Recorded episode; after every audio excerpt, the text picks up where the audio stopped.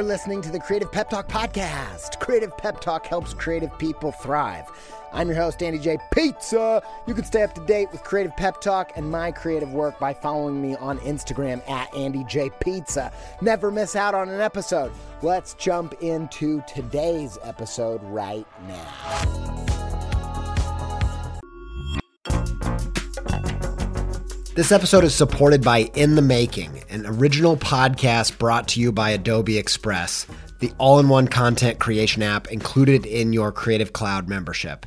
If you are trying to boost the YouTube, TikTok, Reels content side of what you're doing, one episode of In the Making that I think will be super useful to you is their episode with John Youshaei.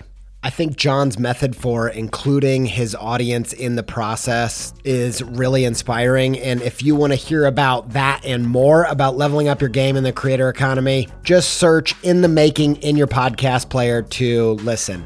Many thanks to In the Making and Adobe Express for their support.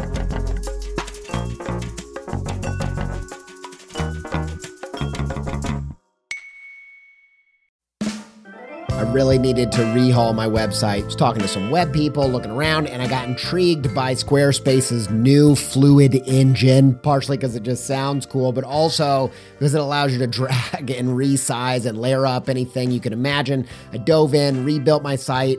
It's the most me site that I've ever had. I just absolutely love it. Launched it got such a great response. Some industry illustration and designy peers even reached out and was like, "Hey, who coded this thing, man?" I'm like, "Y'all, I did it by myself, no coding." With Squarespace's new Fluid engine, I told him like, "You should go check it out. You're going to be surprised with what you can do." And I built this thing before Squarespace reached out to sponsor the show, so I was like, "Boom, easy peasy." I was going to tell you about this new site anyway. Go check it out, AndyJPizza.com, if you want to see what I did with it.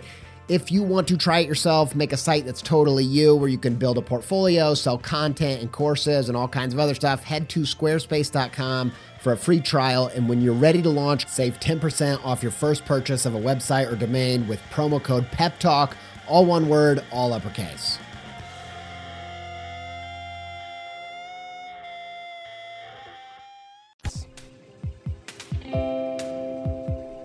Let me ask you a question. Let me ask you a question. Have you ever found yourself smack dab in the middle of this Venn diagram? On one side, you've you you love creative pep talk. You have been touched by the pizza, so to speak, kind of kind of like touched by an angel, but touched sounds weird.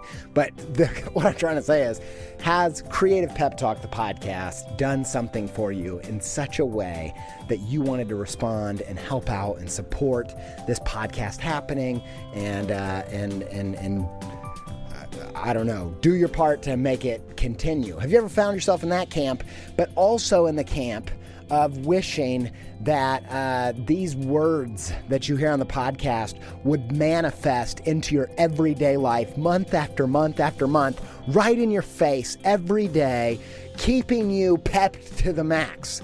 Have you found yourself in the overlap between those two camps, wanting to support the podcast and wanting a visual reminder of these peppy words uh, uh, uh refreshed month after month? If you found yourself in that place, you are in luck, baby, because we just launched the Creative Pep Talk official 2018 calendar. Check it out. It's live. You can go to creativepeptalk.com slash shop and get a calendar for you. Any of your creative friends spread the pep all throughout the land. It helps uh, support, support this show and it'll give you each month. It's a new, uh, encouraging, lettered explosion of peppiness. Uh, and you can also know what day it is, so it serves a purpose too. Um, yeah, so go, go, get yours now. We appreciate everyone who's already ordered one. Thank you guys so much. All right, let's get to the show.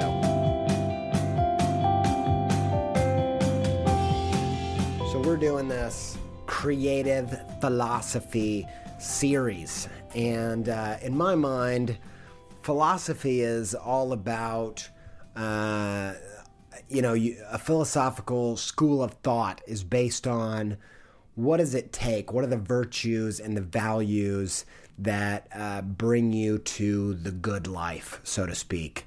Uh, another way of saying it is how does one transcend kind of normal life, sadness, uh, and reach like the full potential of what a human is supposed to be?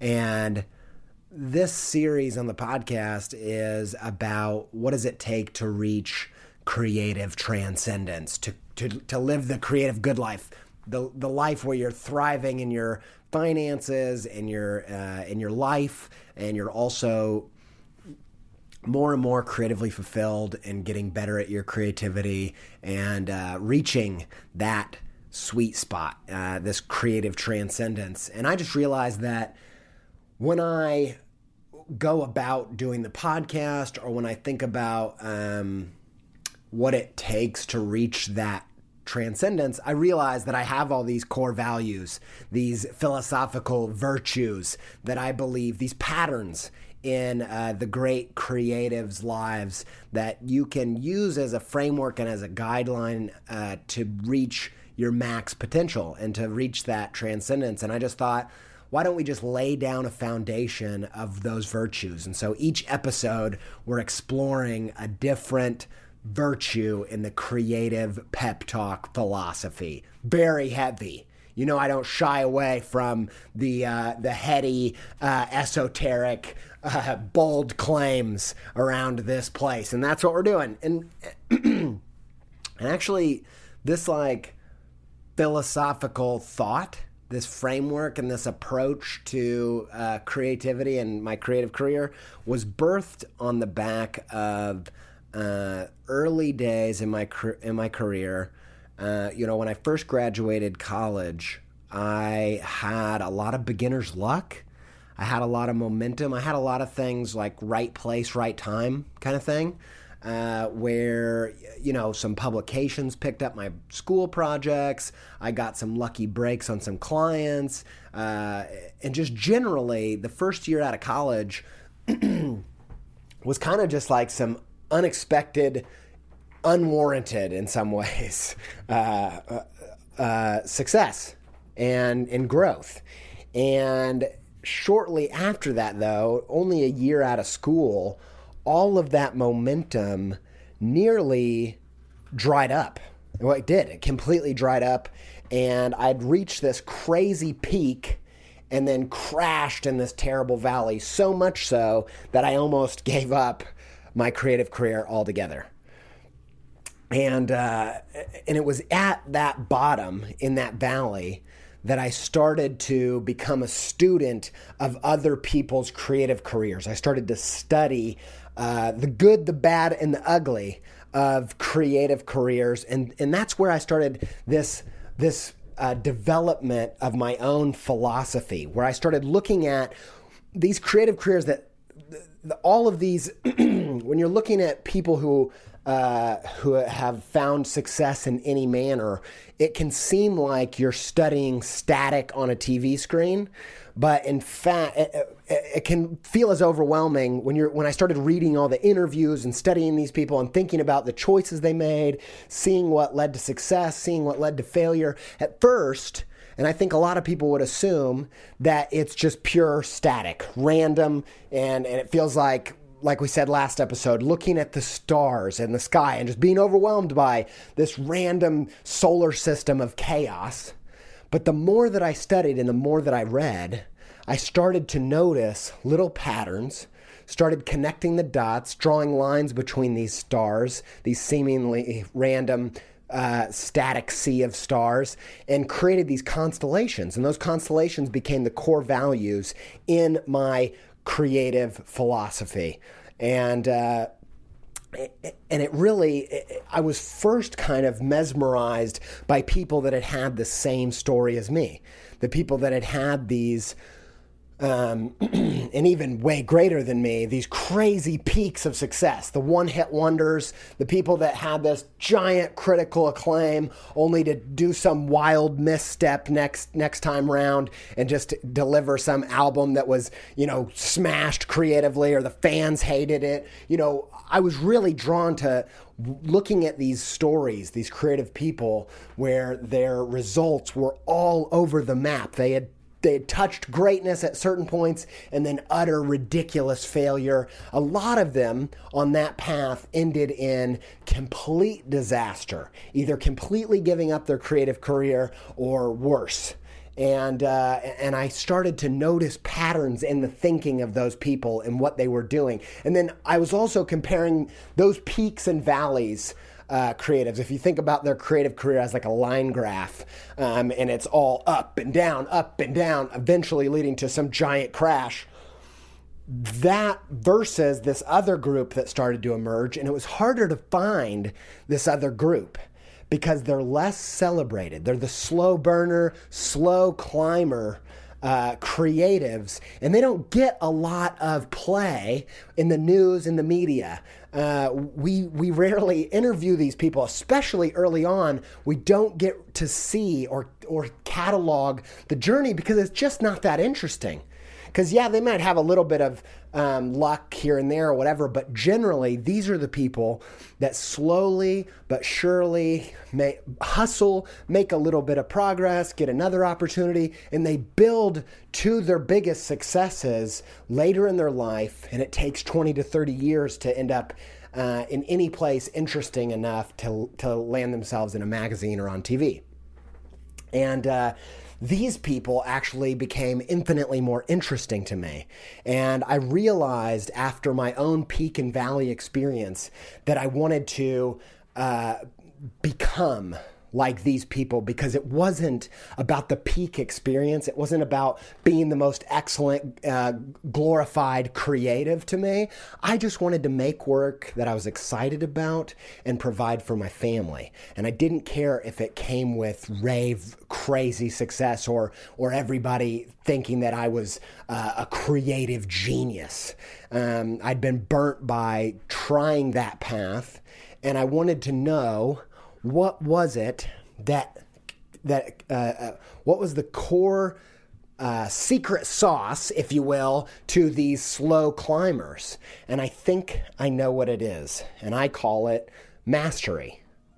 It's the core virtue of creative mastery, mastering your craft. And this is how I define it the ability to deliver the goods to deliver the goods consistently, to know how to do it on command, to not only do what you do, but know how you do what you do so that you can do what you do over and over and over. Uh, and, and, and every time round get just a little bit better and spiral upwards. And so, on today's episode, we're going to talk about the creative virtue of mastery, why it's such a big deal, why we need to embrace this, what's happening here, and why some of us don't embrace it, and then how to do it. And uh, that's the jam. That's what we're talking about on today's episode. Let's do it.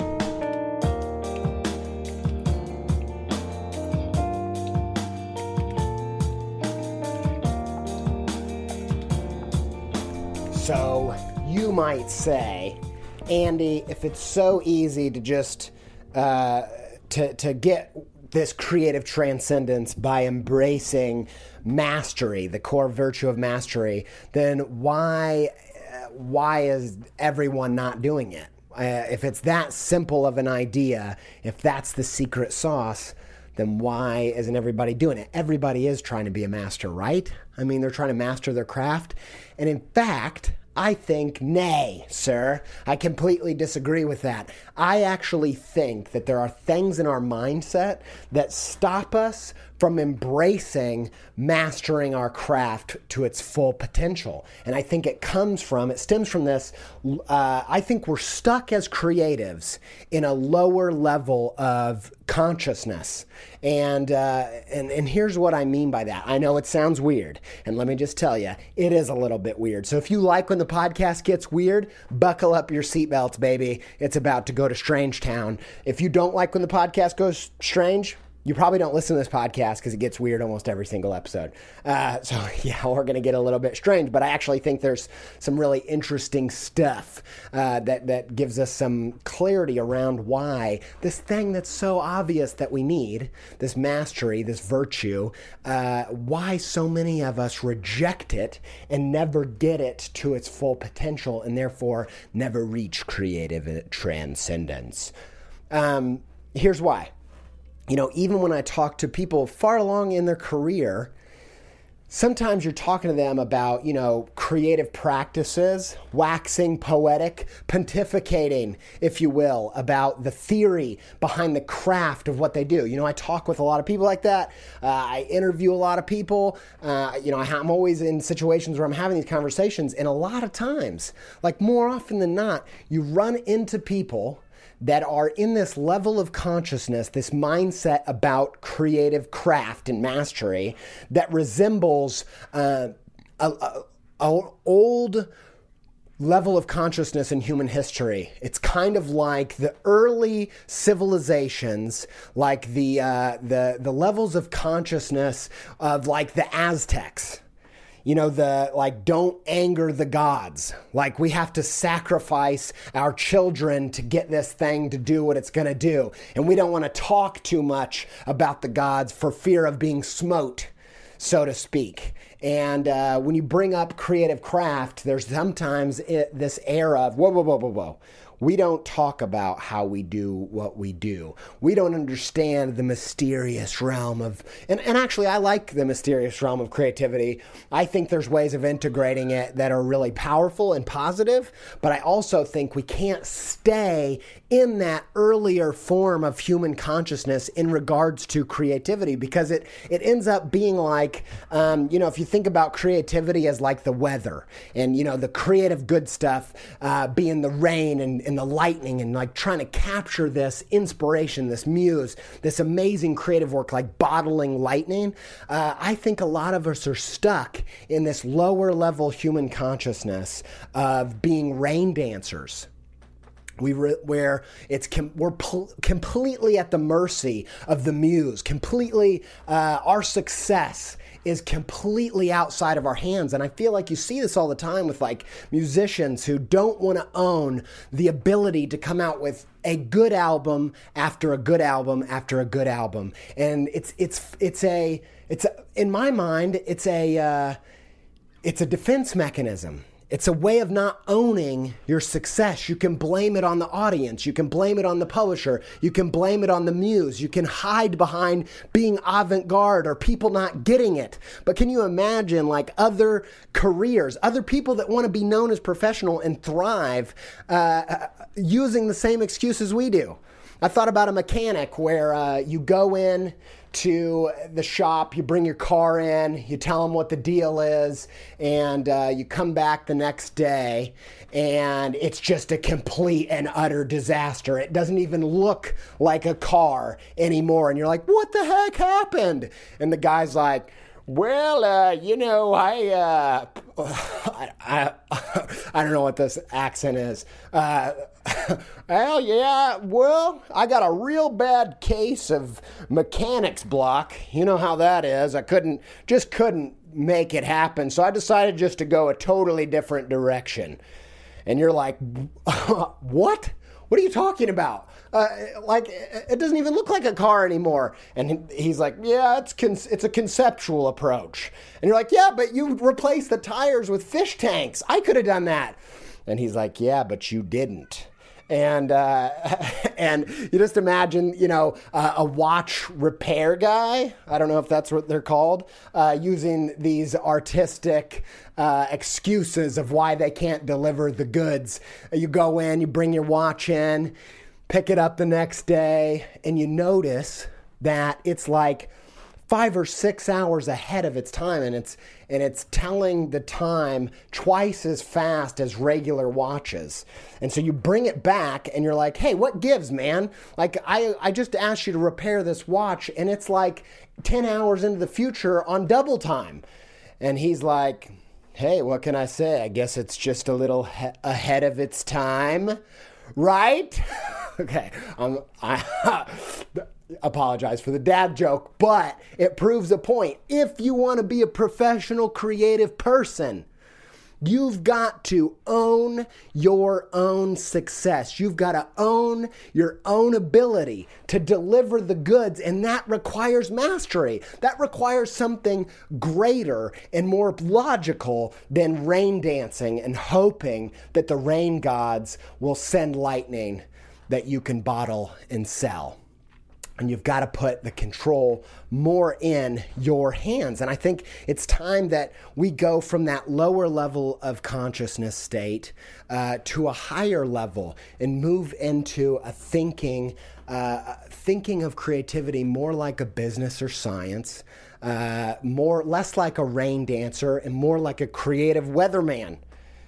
And the creative weatherman that they don't they don't believe that they completely have the weather under control. There's a level of mystery. There's a level of uh, uh, error, and you know I think if we need to think of creativity more like a science, I actually think that at the same in the same right, we should think of science and business more of an art, as an art, because if you know, the more you learn about science and business, the more you realize that uh, there's so much uh, flashes of intuition. There's so many, so many raw variables. Yeah, you can have a lot of good business practices, but at the end of the day, uh, it, it's an ebb and a flow and a trial and error, and it's a, it's an art and a dance, both science and business. And so, if those two areas could use a little magic, a little more space for magic, I think we need to bring a balance to the force of creativity and uh, and give that magic, that room. We give this vast room for all the magic of creativity, and inject a little bit of logic, inject a little bit of knowing the science of what are the right conditions for a creative storm so that we can capitalize on it. What are the conditions where we're going to get our best work every time? And I think that we're in an era right now where we're in transition between these two stages uh, of consciousness. And I think that if we can, um, if we can really embrace the positive sides of the logical sides of creativity, if we can understand uh, when we're at our best, uh, what are the how does our how do our brains work in terms of how they relate to story and how they relate to color and all of the theory behind what makes good creativity that really communicates and works then I think we're going to have. Uh, I think I honestly think that the next hundred years are going to be uh, a really, really exciting time for creative people, where we embrace this other logical side of creativity and we understand how to master creativity as humans like never before. And I think about it like going into a time where um, we don't just have IQ tests, we have CQ tests. Uh, you know, neuroscientists have realized that your creative capacity is not in direct correlation with your intelligence capacity. And so, what would it look like for us to embrace the, the logical side of creativity, where we can uh, give kids tests and measure their capacity for creativity at that point in their lives, assuming that it can also be developed and grow. But under and so then we can identify the the the millions of Steve Jobs and Pablo Picasso's that fall through the cracks of our school systems, and we can move into this um, season of time where creativity flourishes like never before. Don't you want that? Aren't you down for that? Let's do it. Next up, let's talk about how.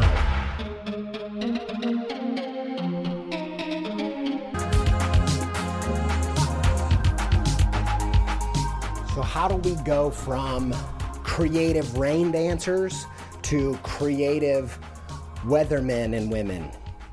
I don't know what the right phrasing there is, but I am inclusive of all uh, peoples. Uh, but the uh, meteorologists. How do we embrace the science of creativity? Uh, and in the future, we're going to do an episode about the mystical, magical side. You know, I'm more down with that. That's the funny thing is, I get all uh, crazy about the science, the business, the the logical side of creativity only because of the way that it has positively impacted my life. I'm actually a floopy, weird, creative rain dancer at heart but I've learned to balance myself. And so we're going to go back into the rain dancer mode, but it's got so much play at this time in our uh, in our human history that I thought it'd be better to start with the logic before the magic, before we fall off the deep end into the weird zone. But don't worry, there's actually a state of consciousness beyond the science and empiricism uh, and rational thought called transrational thought, where you integrate the rain dancing and the weather manning uh, into this awesome stew, if you will. Uh, and uh, we're gonna get there. So don't don't think I'm just writing off magic altogether because I'm not. Um, but how do you go from being someone completely at the mercy? Where every album you make is a, a coin cost. A, a coin cost? A coin cost? Holy goodness, I'm getting deep into this. A coin toss, a 50 50 chance of being fantastic or being terrible, depending on how you've pleased the creative gods. How do you go from that to being somebody who is a student of your per- uh, respective craft and understanding the right conditions and the right types of practice to lead to mastery. That's what we're going to talk about. How do you become a creative weatherman? First thing you got to do is study the theory. You know, I think a lot of people would assume that I. Uh, I'm not going to make any claims about how good of a public speaker, podcaster uh, I am uh, or, or, interviewer, I'm, uh, whatever level you think that I am, uh, just understand that 90% of that, there might be 10% raw personality, t- talent, whatever, just a natural inclination to do this type of stuff. Uh, but the real secret sauce of Creative Pep Talk, the real secret sauce of any of my public speaking is studying the craft and the theory of other public speakers and podcasters. I have spent hours and hours and hours watching presentations, listening to podcasts, reading books, learning about best practices of what works in public speaking and communication. And I have infinite, vast amounts of theories. I could teach classes on what I think it takes to make a good presentation, to tell a compelling story, uh, to come up with analogies. You know, even analogies, yes, my brain thinks an analogy.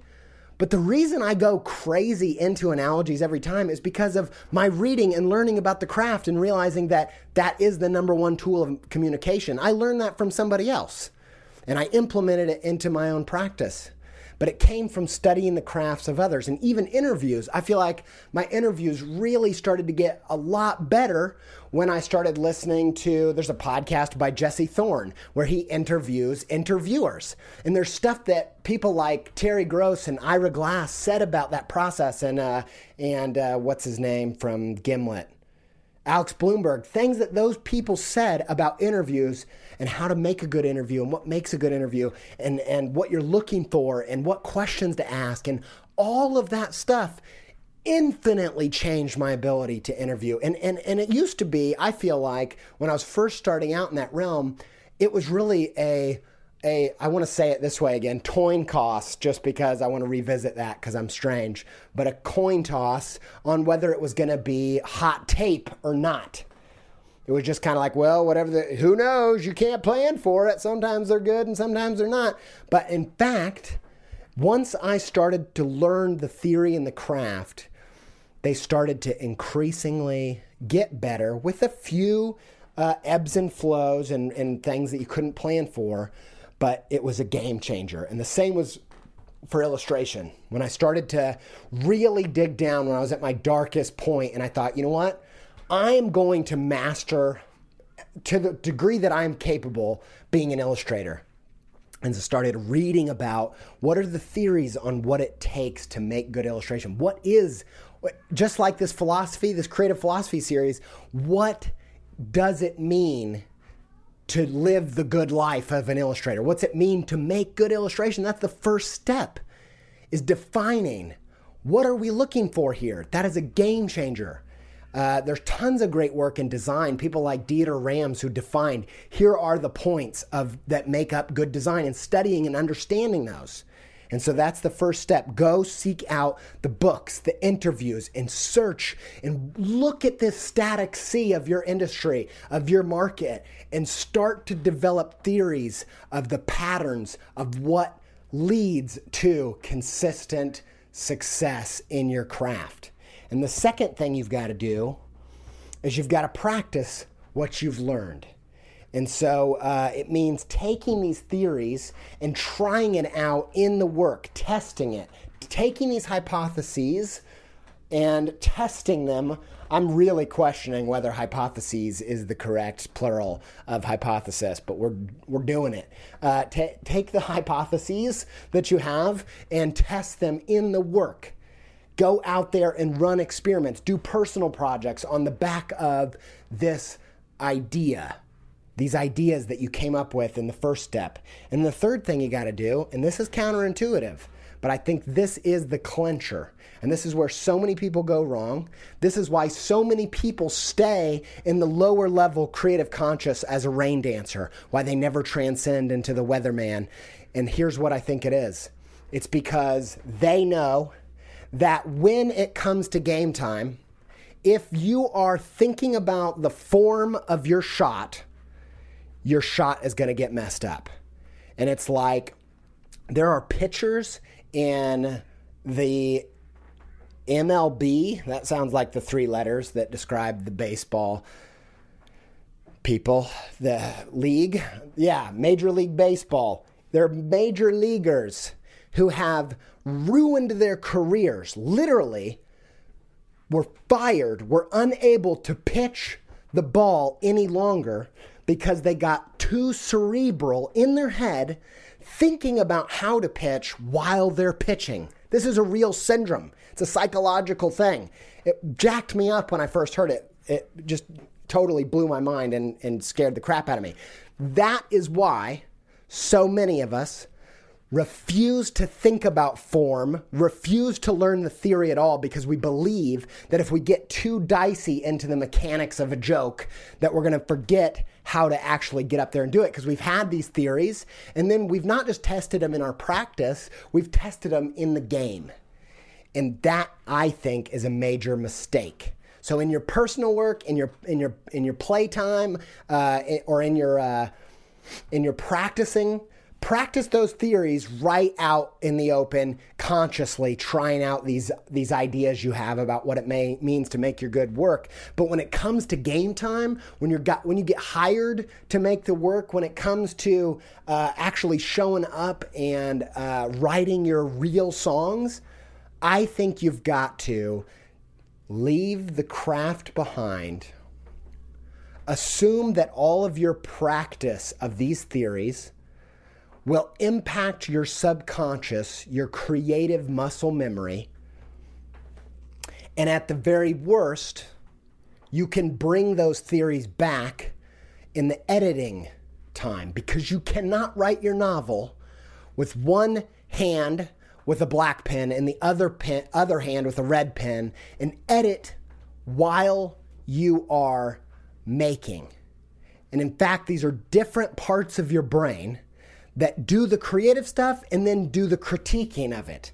And if you're trying to fire them at the same time, you will never get into the magical flow of creativity. And so, what I think you've got to do, the third thing you've got to do is really play and let the chips fall where they may. Maybe it won't be uh, this insane level peak that you're looking for. Maybe it won't even be fantastic, but all you're settling for is good. And if you will consistently learn and then consistently practice and then consistently play, you will slowly but surely climb that line graph from the bottom left corner to the top right.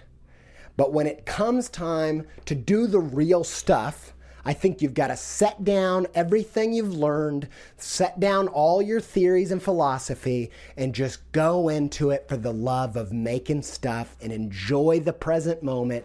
Get into it. It's just like everything. Public speaking's like this, golfing is like this. They talk about golfers that spend hours and hours and hours with their coaches getting the techniques down of the putt.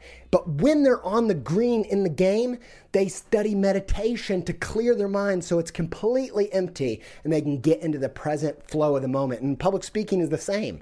My whole goal when I get up on stage is to be in that moment and not be thinking about what I should be thinking about because that's the most sure way to self sabotage. Now, one of the things that happens through this whole uh, spectrum is that you end up having to let go of being excellent all the time. You have to kill that part of you, you have to humble yourself in that. And you will uh, have a less glorious career, but I think you are much, much more likely to have a career at all. And we're going to go into that in just a second.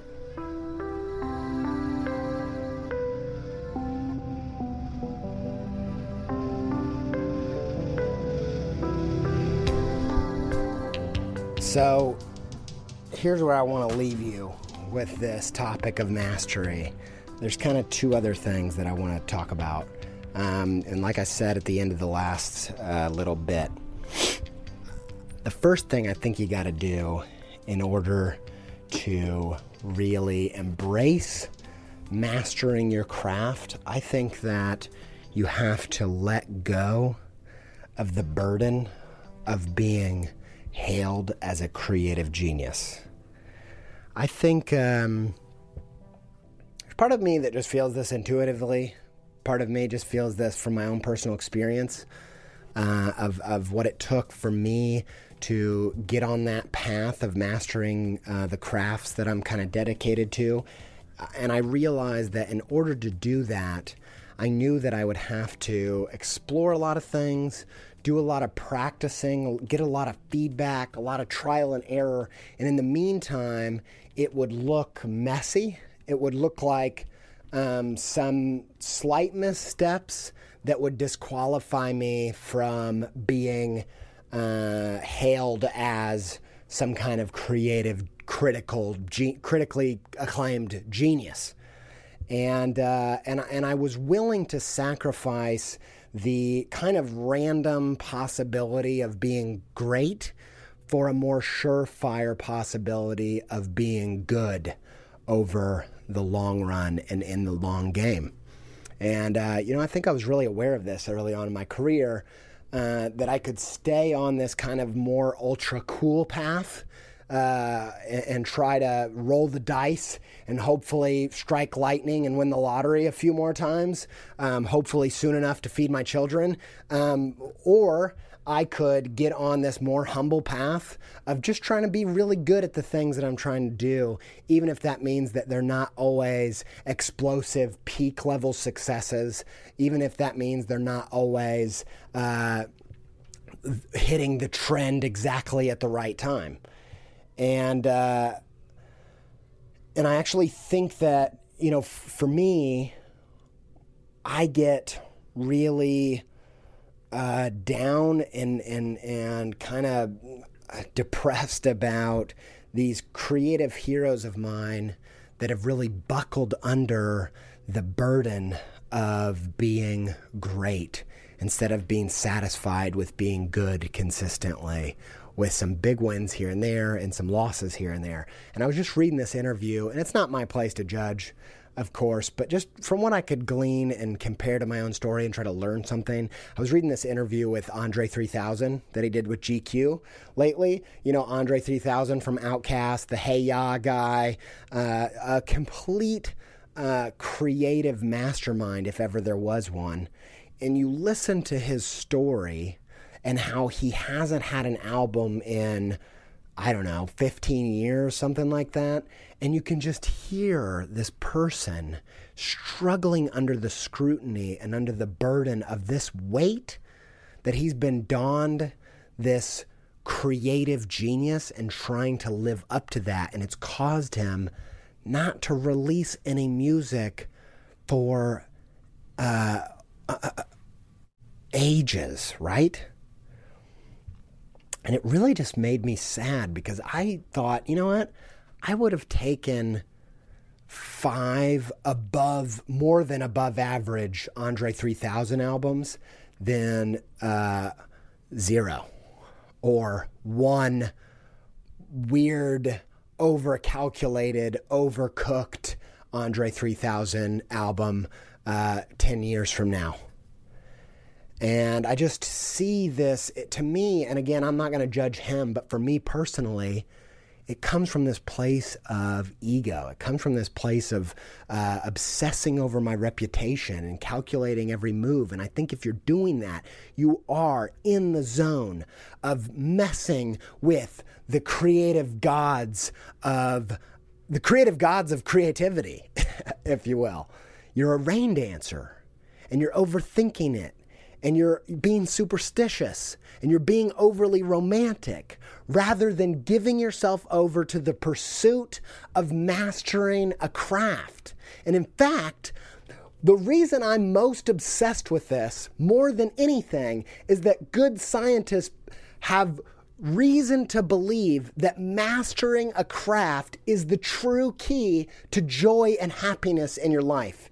There's that book, Flow, by a guy whose name I've tried to understand how to pronounce and I can't. It's I'm trying. I'm going to figure it out, but you can go check it out on Amazon. It's called Flow. His name, I think, starts with an M, and he. Uh, he is this uh, psychologist who has studied this idea of mastering a craft. And that if you can learn how to find this pursuit of this thing that challenges you and you you're up for the challenge because of your years of practice if you can put in those hours and hours and become a master and enter the flow of, of this task that you will lose yourself in it. And in that way it's the ultimate anti-ego that ego that says I've got to make I've got to be excellent. I can't make a wrong move. What if I, you know, take on the wrong role and it gets panned or what if I, you know, that ends up locking yourself shut in your ego. And within that ego, that awareness of self and the individual, you are in anxiety.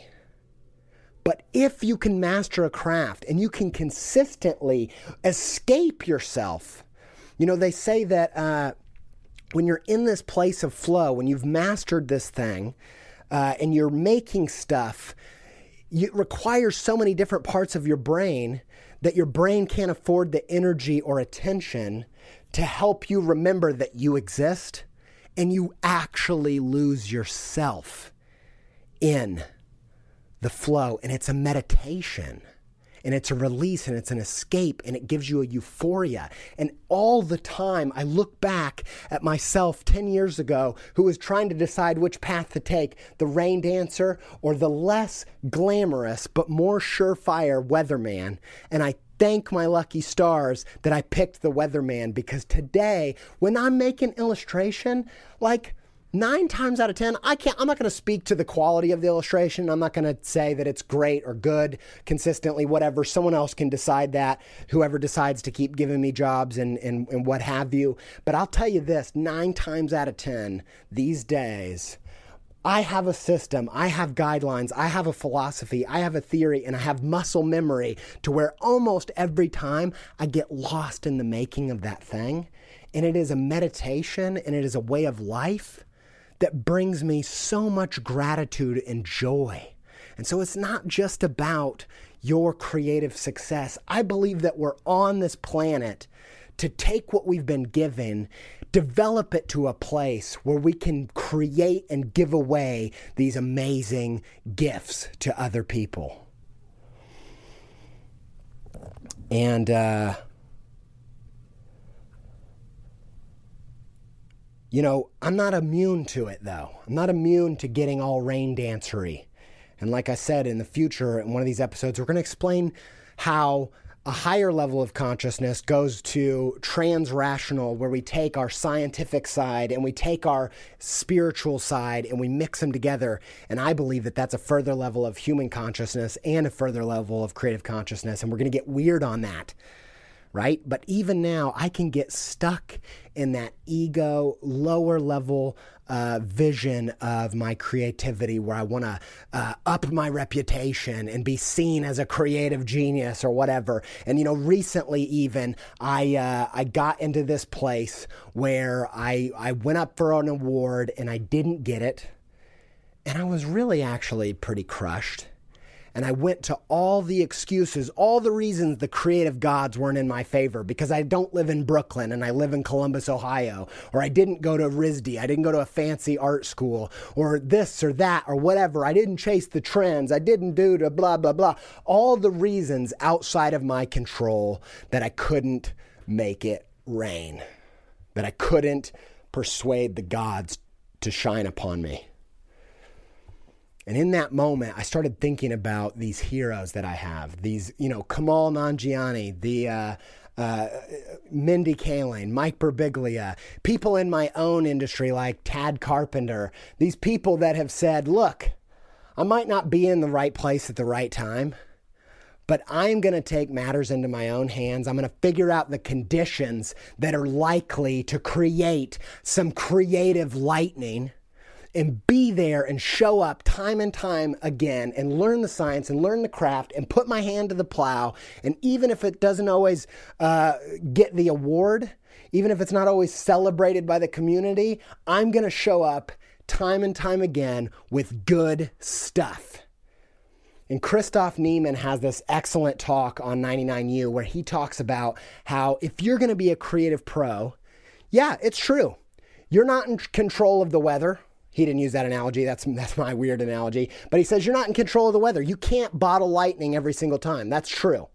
You can't make great work consistently. There is a spiritual side. There is a weird side. There's an accidental side to the weird, freakish, great stuff that you end up making.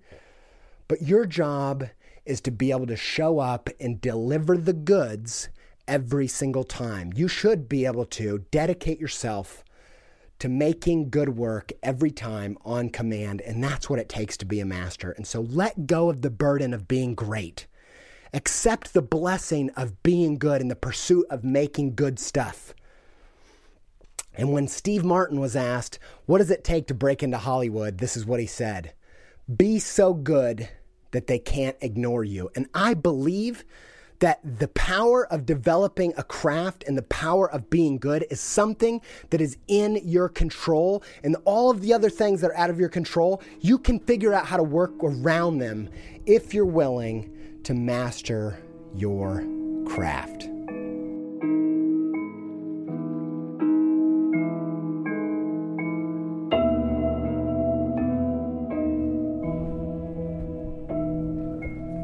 So, I just want to encourage you to get out of the madness of the creative rain dance, uh, to let go of the burden of making every creative decision perfectly. Guess what? Here, here's the fact of the matter the majority of you were just like me uh, a few years ago, and even now, really. Uh, we have the gift of relative obscurity. Uh, there's a gift that says most people on this planet don't care what you're doing and they're not watching that closely.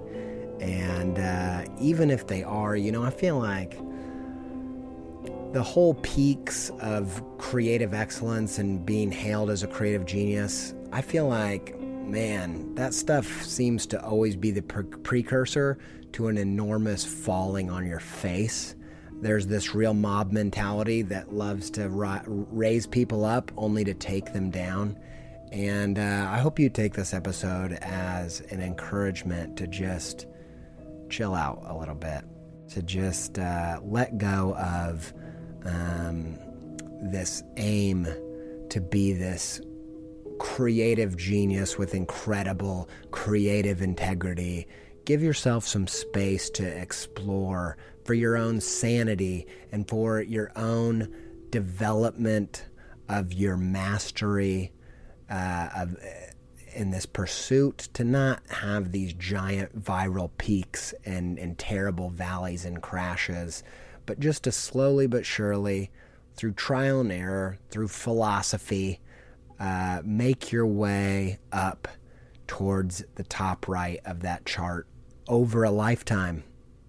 And remember, it's the long game. It's not about, uh, you know, the crazy hot action of the moment. Sounded weird the way I said that. So I hope that this uh, this this episode gives you a little bit of a license to uh, make mistakes and, uh, and and get it wrong sometimes, and not put so much pressure on you being at your peak in your career right now because you know if you if you are at your peak right now, if you were experiencing that, you know it's all downhill from there. So let it happen gradually.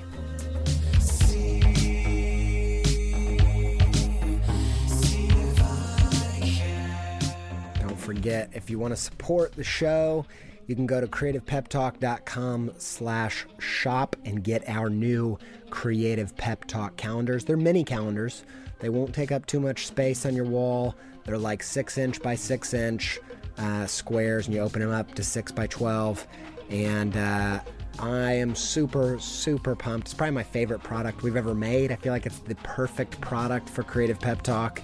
Uh, and if you love the show, if you get something from it, think about consider dropping 15 bucks in, in support and, and getting a cool trade, getting a, a fancy wall calendar and smash packed full your 2018 with creative pep uh, month after month after month. And we also have option for wholesale up there if you want to go and buy some for your students or buy some for your team at work um, or, or, or sell them in your shop. We have an option on the shop for that as well. So go get your calendars. Thanks, guys, to everybody who's already bought one. This has been the most exciting uh, product launch uh, that I think we've ever had. Um, so go check it out. And uh, thanks to Yoni Wolf for the theme music. Uh, the the and the band WHY? for our theme music. Thanks to Nate Utesch and the band Metavari for all the soundtrack, all the other tunage. Dude, you're gonna hear some new tunes on this podcast because Metavari has a new album out now.